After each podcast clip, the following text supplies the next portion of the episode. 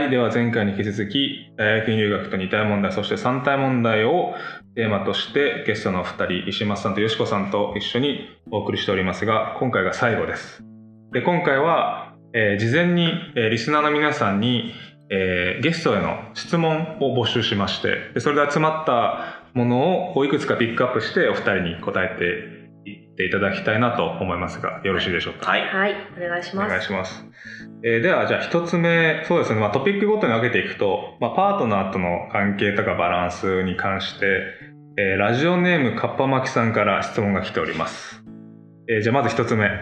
えーパートナーも同行するとなると、相手のキャリアを変えてしまうことになりますが、パートナーとはどんな話し合いをしてお互い納得のいく形にしましたかと。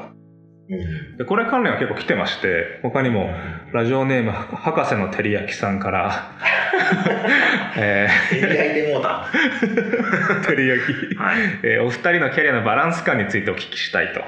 どのようにすり合わせていったのか、どちらが大きく舵を変更したのかなど、可能な範囲でお聞きしたいですと。で、もう一つ、えーラジオネームサメさんから来てますね。うんパートナーと将来仕事をしたい国が必ずしも一致しないとき、どうバランスを取るといいでしょうかと。まあ、これこれこそが二体問題ねまさにそうですね、はい。うんうん、まあ、うちに関して言うと、大きくキャリアを変更したのは、妻。結果的に妻にそれをうん、こう、なるほどそのシワを、シワをね、うん吸い取ってもらった形になっちゃったんですけど、うーんとね、ちゃんとしたお話し合いをじゃあしたかと言われたら、うん。ちゃんとはしてなくて、ああ、そうなんですね。うん。だから、まあ、ちょっとなし崩し的なところもあったんだ勢いみたいなのもあったんですと、ね。う。ん、まあそのななんならその僕と妻出会ったのは高校で僕は NASA に行きたいっていうのは高校の頃から言ってたから、うん。僕のその夢が叶ったっていうところを結果的にはこう尊重してもらった形になったのかなっていううん。感じですよね。まあ、妻も妻で東京でキャリアを築いて、まあ、仕事大好き人間なんで仕事をしてたい人間なんで、多分その葛藤はすごくあったんですけど、うんうん最終的には僕のその夢を尊重してもらった形で、家族全員でロサンゼルスに住み始めたって感じですよね。うん石間さんは、じゃあ今後はなんかどうしようかとか、キャリアに関して。うーん今のところ特にこれっていう目標とかはないんですけど、うん。まあちょっとあの起業するのも興味があったりしたのであのするのでそれは考えてたりはするんですけどじゃあいついつ何しようっていうことまではまだな具体的には考えてない感じですねはいはいはい。とりあえず今はあの、まあ、子供がやっぱ一番優先で子供を無事にこうちゃんとうんうん。育て上げるまでは、まあ、僕の仕事だったり妻の仕事は、うん。まあそれにできるだけ対応できる形で、うんうん。まあ、やり続けるっていう感じですよね。なるほどなるほど。うん。基本的にはアメリカにずっといる予定かもみたいな感じですか？それもわからないぐらい。いや、そのつもりあですけど、今のところは。うんただまあ、アメリカの中でとか、このロサンゼルまあ、航空宇宙業界ってうん、普通に民間企業も今いっぱいあるじゃないですか。はいはいはで、あのー実際転職もちらっと考えたりは、結構悩んだりはしてい。、うんうん。で、あのね、それこそ上原君の 会社に そうですね、はい。スペース転職することも考ええたりはしてはい。たんですけど、あのーまあ子供がね、イマージョンスクールに通ってるとかってそういう事情もあったり、うんで妻が今ちょうど在宅でいくつか仕事を持っててっていうのもあったりして、うんそこをやっぱいろいろ考えた結果、今はちょっと安定を取ろうというか、なるほど。あまり自分の状況を動かさないでおこう。ももともと自分が JPL に行きたくて、すごい家族を動かしてロサンゼルスまで持ってきたっていう経緯もあって、まあ、今はちょっと、ちょっと静かめになるほどなるほどし。てようかなっていう、なんか自分の中の勝手なバランス感覚ですけど。なるほどなるほど。わかりましやして、あの、うん、とりあえずは今の現状維持って感じですね、僕は。た。よしこさん側からはどうですか？この、パートナーとどんな話し合いをして納得のいく形にしたとか、そういう話し合いとかすり合わせとか。ああそうですねなので今夫が言ったみたいに私たちはじゃあこの問題について話し合おうみたいな機会を設けたことは記憶の中にないのでうんなかったんだと思います。でもともとその今も言いましたけど出会いが高校時代からなので非常に彼の歴史を私も知ってるうんし私の歴史も彼を知彼は知ってるから、まあ、どんな風にやっていきたいかっていうのは、まあ、改めて口に出さなくても、まあ、伝わってくるみたいなところがあるんですよね。でうちの場合はやっぱ土地が大きな問題でしたけど住む場所とか住む国が違うっていうのが大きな問題でしたけど最初のやっぱり結局起点は子供だったと思います。うん結局子供っていう共通項がなければ私たちは多分バラバラで生活していくことができたでしょうね。うんでもやっぱり子供っていうものがいる時にはその子供の環境にとってどういうものがいいのかっていう次の問題が生じるのでそうするとね2人の意見がね、まあ、まとまっていくんですよ。へちょっとえずつそうなんだ子供がいる状態で別居し続けるのはやっぱりいびつなんですよ。あえこれつまり2体より3体問題の方が簡単ってことですか？そう。結果的には そうそうそう。3体問題になって そう。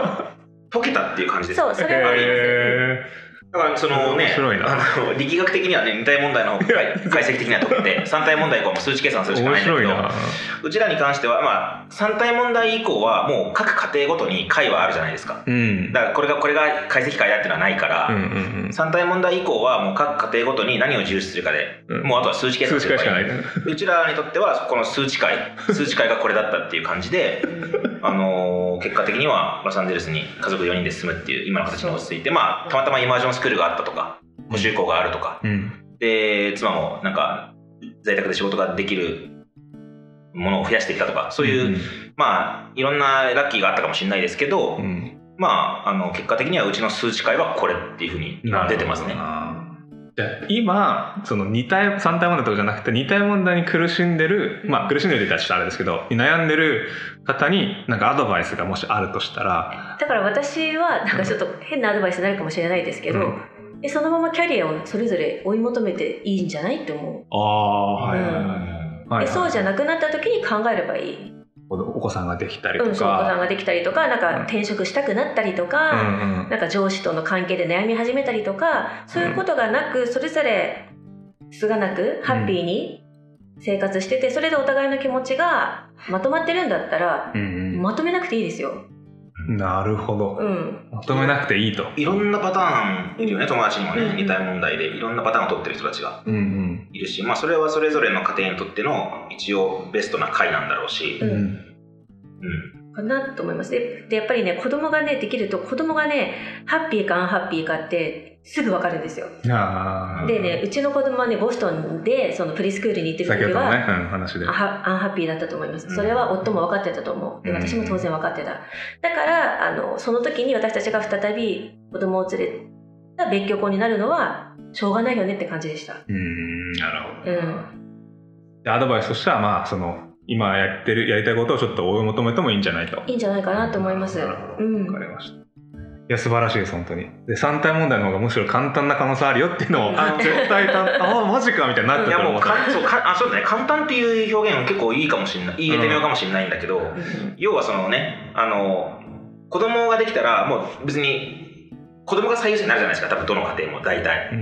んで弱いからある程度まあおあの父も母もある程度自分のことを妥協しなきゃいけなくなるのは多分か全員変わらないじゃないですか。うん。そうなった時に、まあ、子供のハッピーを一番優先した結果結局自分あの夫とか妻は何かしらを妥協しなきゃいけないわけだからうん。その無理無理に無理やりその何かしらの解が出るんですよね。うん。そういう意味で、まあ、ある種家族はまとまっていくのかもしれないから、なるほどうん、1個にな。るそう。と2が1になったりとかね。ある種優先するものがバンってできることによって問題は簡単になるかもしれない。ああなるほどな夫のために仕事を辞めることはできなくても子供のために辞めることは多分できる。おお出ましたね。そう名言が出ました。で私はもちろん辞めることはできないから仕事はやってますよ。やってますけど、うん。子供のハッピーがあるために形を変えることはできる。自分の仕事のっていうことだったんだと思います、うちの場合は。した最高です。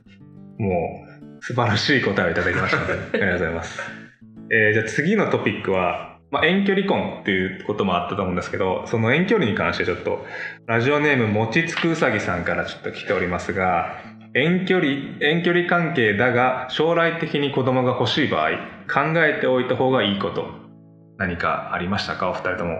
考えたりしました？いやー、まあ、うちに関してはあの思いのほか子供がすぐできちゃったんでたまたま。うん。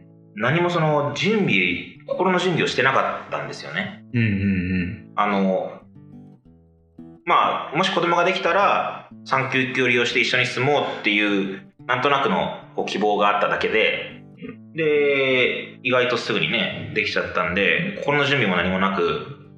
まあでもそれも大事ですよね。そのあのじおお互いが働いてるところ会社のその仕組みとか制度をちゃんとしっかり把握しておくとか、うん。産休育休どれぐらい取れるのかとかそういうのは大事ですよね多分ね、そうね。うん、でもまあそのなんとなく僕の自分のいろんな経験で思うのはうん、子供っていろいろ考え出すと作れなくなっていくんですよ。多分。おタイミングとか見計らってしまうと。はいはいはいはまあそのそれでうまく賢くやれたら一番いいのかもしれないけど作りたいタイミングでできるとも限らない授かり物だからうん。限らないし、だからえっと計画の中にあまり組み込まない方がいいものかもしれない。いああなるほ子ど作りっていうのは。はいはいはでだからうちらは全くそのプランもなく、うん。あのまあできたらいいよねぐらいいで、うん。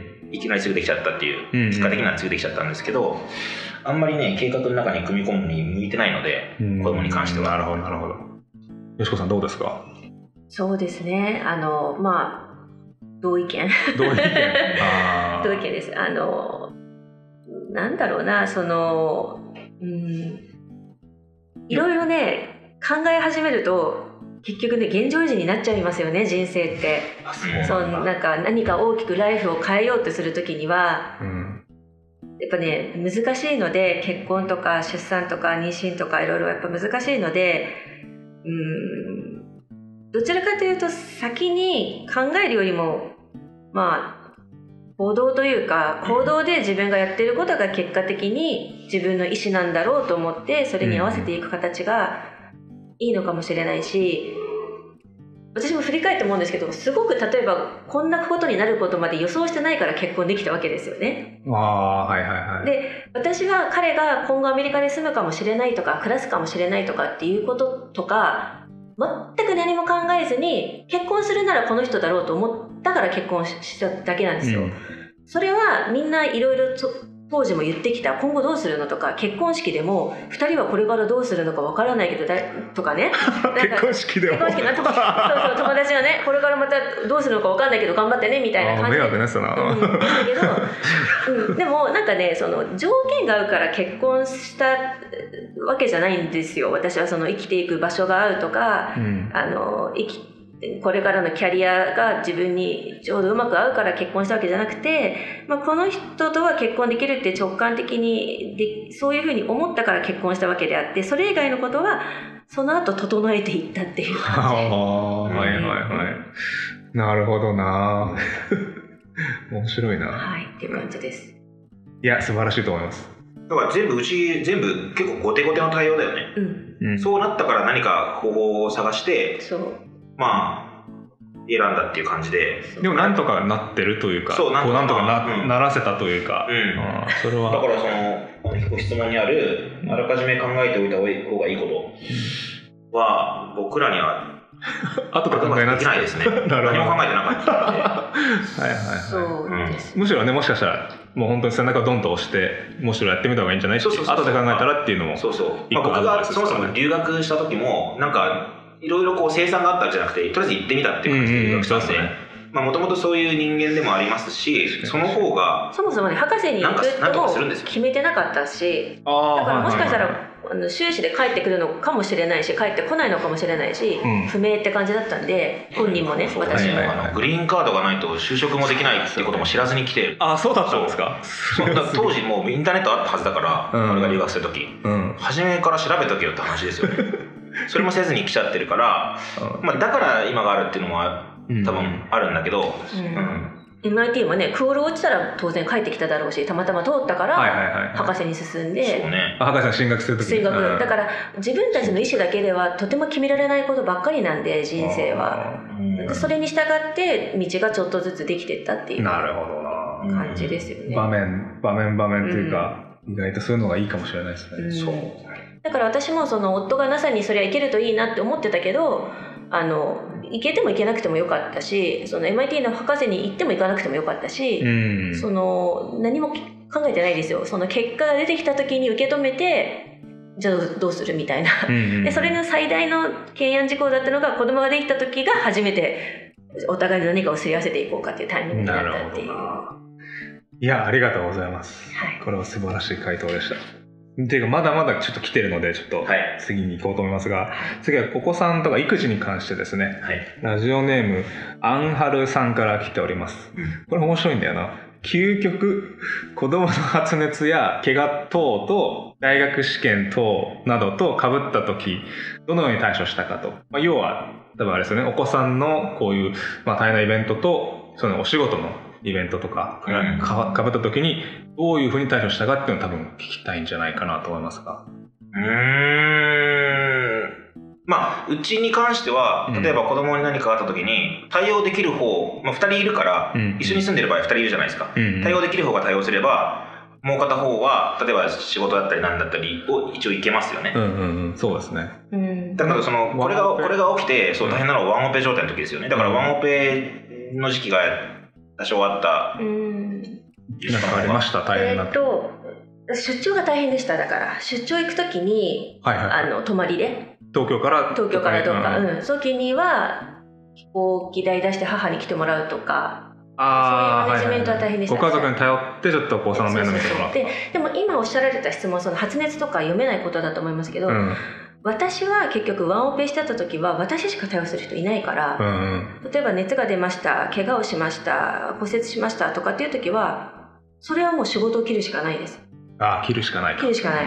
でえっとだっていないから。そうですね。他に行ってくれる最優先はお子さんか、うん。うん。でもねもともと分かってること例えば今日はあの大事な会食があるからうんうん。夜6時までに迎えに行けないっていう時は兄に頼んだこともあるしはいはい。夫の妹さんに頼んだあこともあるしはいはい。そうやって事前に分かってることはあの誰かにお願いするってこともありました。なるほど。でも突発的なことに関しては当然全部私がやってきたしうんそれはもうね仕事を切るしかないんじゃないですか？と私は思いますよ。うん。そうですね。でその時にもちろんね上司とか明日なんか株主総会で大変だとかいろいろあるけど、うん。ちゃんと論理を説明して家からはこの仕事をするからとかうん。その分明日は早く出社してこうするからとかっていうふうにうん。ちゃんとネゴしてやってきたっていうことです。なるほど大変だ。そうですね。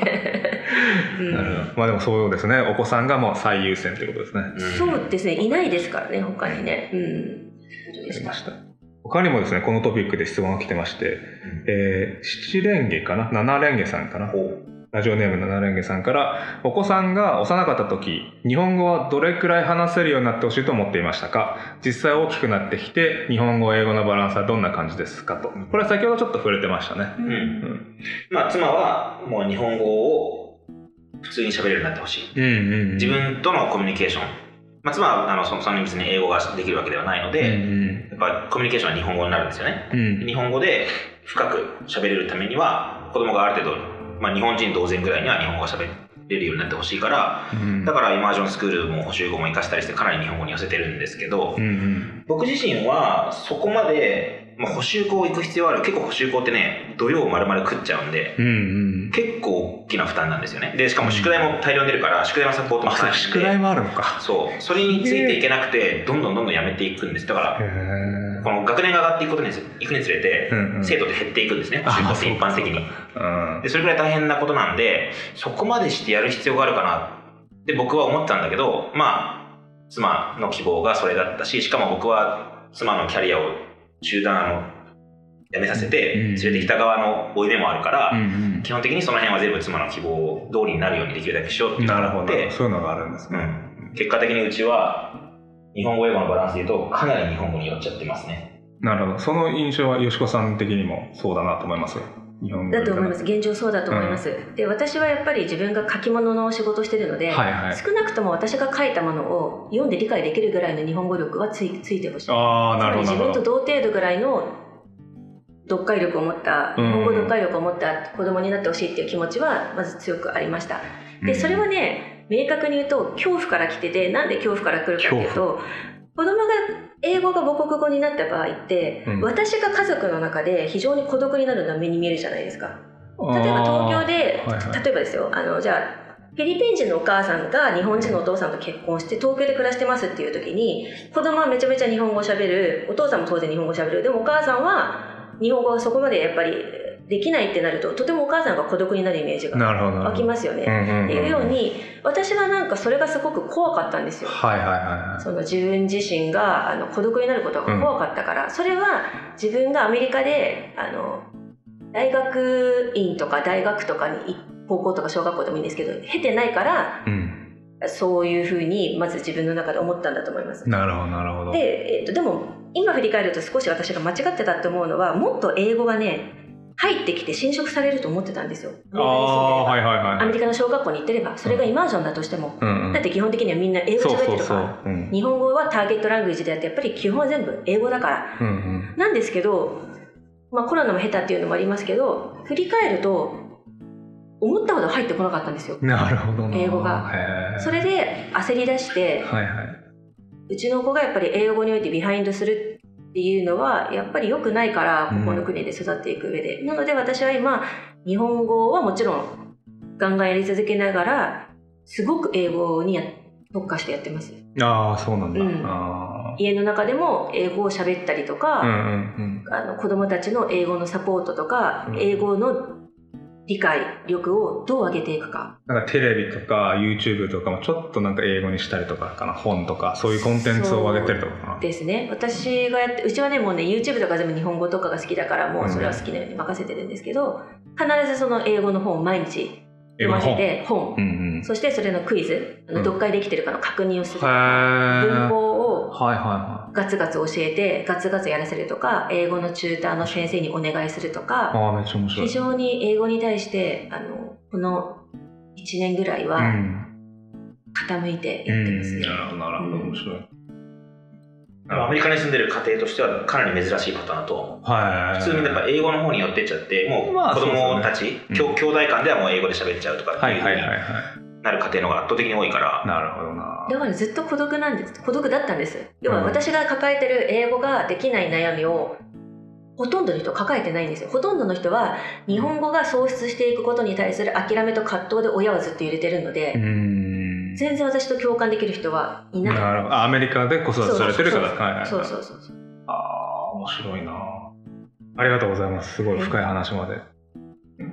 えっ、とじゃあ最後もうたくさん来てたんですけども次で最後なんですけど、はいえっ、とラジオネームもちつくうさぎさんからもし留学時の昔の自分と話せるなら二体問題三体問題について何を伝えますかと。これはまあ石松さんですかね、難しいですねこれ。うん確かに。何を伝えますか？昔の自分と話せるんですよ。えっとね何も伝えないですね。どういうこ考えるなと。ああ悩むなと。考えずに来て何とかしてきたから、うんうん。考えなくていいよっていうことはは言いますかね。おおなるほどなるほど。何か伝えちゃうと、うん。結局あんまりいいことにはならない気がするというかはい。なんかそれになんか情報が入るとそれに向けて準備するでしょ。整えようとするでしょ。あの意外と整えない方が実現できちゃうことが多分多いんでうんうん人生って。なるほどなるほど。だからじゃあまあ、何も伝えない。答えは何も伝えない、ん。ああそのままやれよっつって。うん。へえいいな。っていうのはまあ結果的に何とかしてきて今自分がこう来た道に対して満ある程度満足してるからなんでしょうけどね。うんうん。もし何か大きな後悔後悔があったりしたら何か伝えるかもしれないですけどまあ結果的には何とかしてうまくなうまくこう回ってきたから、うん。そういうアドバイスになるんですかね、うん。だから何も伝えることを思いつかないですね。うん、ちなみにゆすこさん何かあります？えっと昔の自分に。昔の自分に、ないとしたらうん、もう留学関係なく。英語をもっとやっとけ。そうすると今度は英語に寄っちゃって日本語が失われるかもしれないじゃん。どうなんだろう。いや。ゆすこさんはでうん。もお話聞いてると日本語にすごくこだわりがある方だと思うのでうーん。なんかやっぱりねに日本の英語教育にのっとってやっあ自分自身が英語を持っとけって。そう私が。自分に何言うかってことはい。私が英語もっとやっとけって。子供の英語を早めに始めとけってことじゃあなくて私が。それはもうやっときやっときないですな。そう。そうそうだからなんていうの日英本の 日本の英語教育の英語をやっててもダメなんですよ。わかります？文法とか読解力とかを点数を取るための勉強はしましたよたくさん。でも、会話をしたりとか聞いたりとかっていう能力はやっぱり全然発掘できない形の教育環境なんで日本がねうんなのでそれは私はもっと意識的にやるべきだっただろうと思いますので、それを過去の自分に言いたい。わかりました。うんありがとうございます。ね、まあ、英語の勉強しろよっていうアドバイス。二体問題三体問題関係ないまあまあまあ、今回は。普通に英語の勉強いや、でも大事ですよね。うん。うん、はい。いやでも結局関わってるから。そうですね。三体問題において関わってるから。あ子供に与える影響として？うん。もうだし私がもし英語をもっと自分がこっちのマスコミに伝えれ伝えられるぐらいできるぐらい喋ってたら一切問題なかったわけだから全然違ってるよ。英ね語に関して、うん。子供の？子供自分の英語力が違ったら。違ったら、うん。今のキャリアもまたちょっと違ったものまた違ったと思う。があったかもしれないしっていう。うん、。こっちでラジオ局普通に勤めてたかもしれない。ああそういうことね、うん。うんうん自分のキャリアとして。も、うん、結局私は英語で苦労してるんです、うんうんまあね。はい、はい。なのでそれがメッセージです。過去の自分への。うん。わかりました。ありがとうございます。はい。たくさん質問答えていただきました。が、そろそろ、まあ、お二人とも長い時間ありがとうございました。はい。まだまだ話は尽きないところですが、そろそろ終わりの時間も近づいているので、締めたいと思いますが、はい。今回のエクスプレーンポッドキャストでは、2体問題、まあ、3体問題、N 体問題に関してお二人に、えー、と話伺っていきましたけども、どうですか？ポッドキャストに出てみて何かご感想ありますか？なんかあのー喋ることがまとまってなくないまま喋ると、たなんか下手くそだなと思いまうん、いやいやいや、そんなことないですよ。めちゃくちゃ伝わりやすす。やっぱなんかそその結構長い歴史を振り返ったので忘れてる部分もあったり、うん結構重要なものを言いそびれる代わりにどうでもいいことを言っちゃったりしてんじゃないかなっていう なんか心残りがありますなるほど、なだからる自分昔の自分にあったらちゃんと準備して ポッドキャストに臨め。そんなすごい、そこの前ですよ、多分それ。わかりました。十何年後かにポッドキャストに出るからわかりました、準備しっかりしとけよた。なるほど、なるほど。そんなにそ、れを伝えたいですねそんな大事なイベントじゃないですから。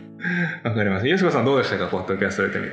そうですね私はずっとそのラジオ局の裏方の人間だったんでそうですよね。こうやってあのインタビューを受けるっていう経験は初めてでしたので新鮮でしたね。おおなるほど、はい、す。ごく。でまあ、自分が語るに値する情報を持ってるかわからないんですけどめちゃくちゃありましたよ。でもまあできる限りその自然体の自分でひどうん気取らずにあの起きたことや感じたことをそのままお伝えできることをしたいなと思って今日臨めたので、うんまあ大方それはできたのかなと思って。安心しています。ありがとうございまありがとうございました。 XPLANE が運営している Slack コミュニティでは、えー2023年も大学院留学関連のイベントを開催したり、情報発信をしています。海外大学院留学を検討中の方や、現役海外大学院生とオンラインでつながりたい方は、ぜひ、XPLANE コミュニティで交流していきましょう。詳細は XPLANE のウェブサイト、 XPLANE.jp へお越しください。 XPLANE 留学で検索すると出てきます。そしてリアクション、感想、リクエスト、こんな企画やってほしいなどは、えーポッドキャストのお便りフォームを用意しておりますので、そこでお待ちしております。こちらも詳細はポッドキャストの概要欄に載っておりますので、ご確認ください。 XPLANE のツイッターでも定期的に発信しているので、そちらもご覧ください。では、次のエピソードでお耳にかかりましょう。ゲストのお二人ありがとうございました。ありがとうございましたありがとうございました。